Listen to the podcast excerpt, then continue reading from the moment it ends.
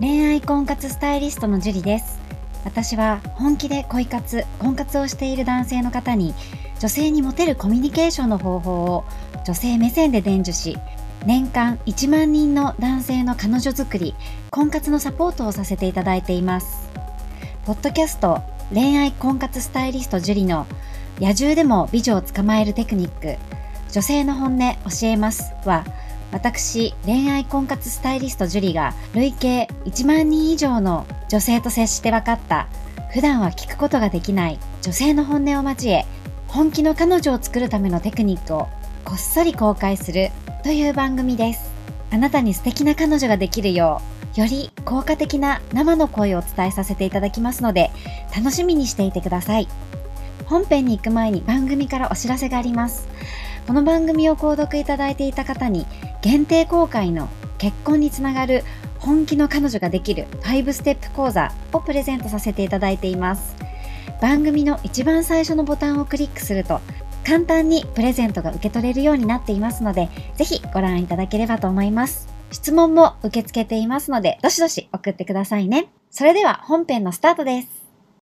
こんばんは、ジュリです。今日もですね、早速質問から読み上げていこうと思います。はじめまして、いつも楽しく YouTube や LINE のボイスメッセージを拝見させていただいてます。ありがとうございます。ぜひ教えていただきたいことがあります。今回のなしさんですね。好きな女性が美容師さんの場合です。樹里さんが YouTube でおっしゃられている脈ありサインなどは仕事仲間や趣味友達などでは実用的なのですが、美容師さんのような職業の方は接客の延長で、えー、前述の脈ありサインを普通に出してくるため、本心かなかなかわかりません。こういう職業の方に対して脈ありのサインを見つけ出す方法はありますでしょうか？ちなみに私事ですが、私が今気になっている美容師さんは自分の話を延々とし続けるタイプです。それは苦ではないし、むしろ楽、楽しいのです、楽しいのですが、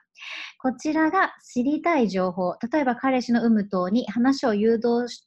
しようと試してみても、美容師さんのペースになり、延々と給料の愚痴やどこどこに行った等の話になり、会話の流れを完全に支配されてしまいます。これはこれで楽しいのですが、自然に会話の流れで必要な情報、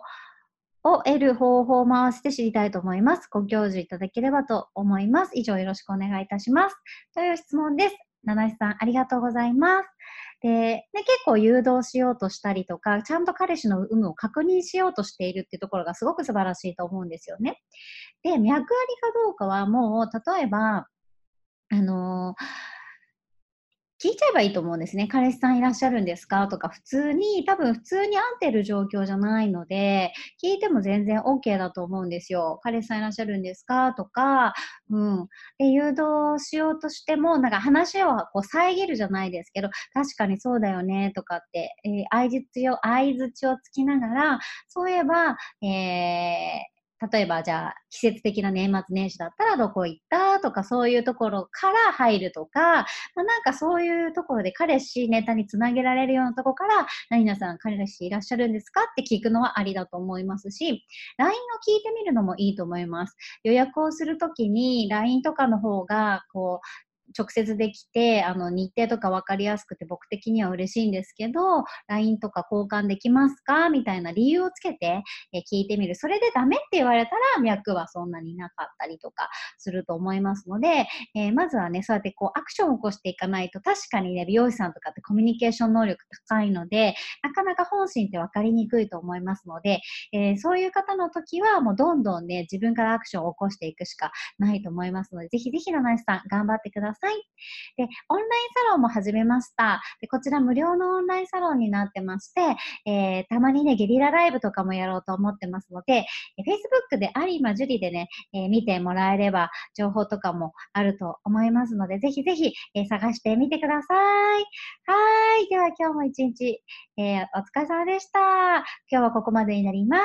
ありがとうございました。この番組を聞いているあなたにプレゼントがあります。受け取り方は簡単。ネットで恋愛婚活スタイリスト樹と検索して、樹のオフィシャルサイトにアクセスしてください。次にトップページの右側にある無料動画プレゼントをクリック。表示されたプレゼントフォームにメールアドレスを登録して送信するだけ。ポッドキャストでは語られない極秘テクニックをお届けします。また、質問は今から申し上げるメールアドレスにお願いします。info.juriarima.com info.juriarima.com です。この質問の際には、懸命に、ポッドキャスト係と明記してください。それでは、次の回を楽しみにしててくださいね。